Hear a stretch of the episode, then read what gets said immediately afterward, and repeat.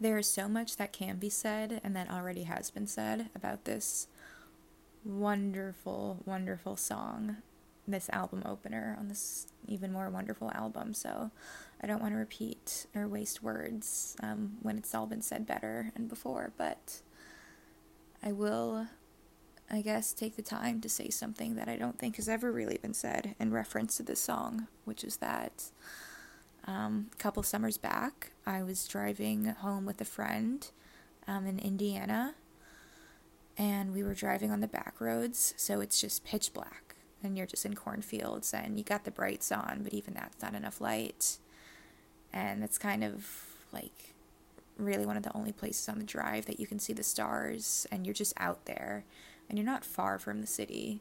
So you know you're there, but it somehow feels like another world and it was just pitch black and it felt like we were the only ones out there and we had the song on. And it just it was so eerie.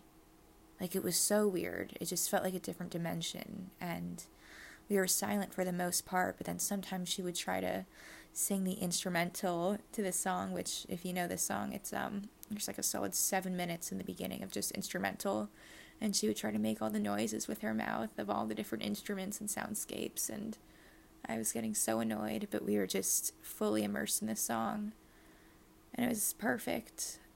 And then and then this fucking possum ran out in the middle of the road and splattered right into our car and yeah, it was huge and then it was dead. Total vibe check.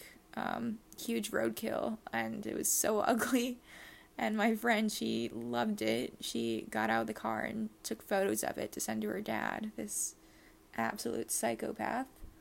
Um, and it was just, it was quite, quite the moment. Sometimes I still think about that sad possum today while listening to this song, but I guess it's a circle of life.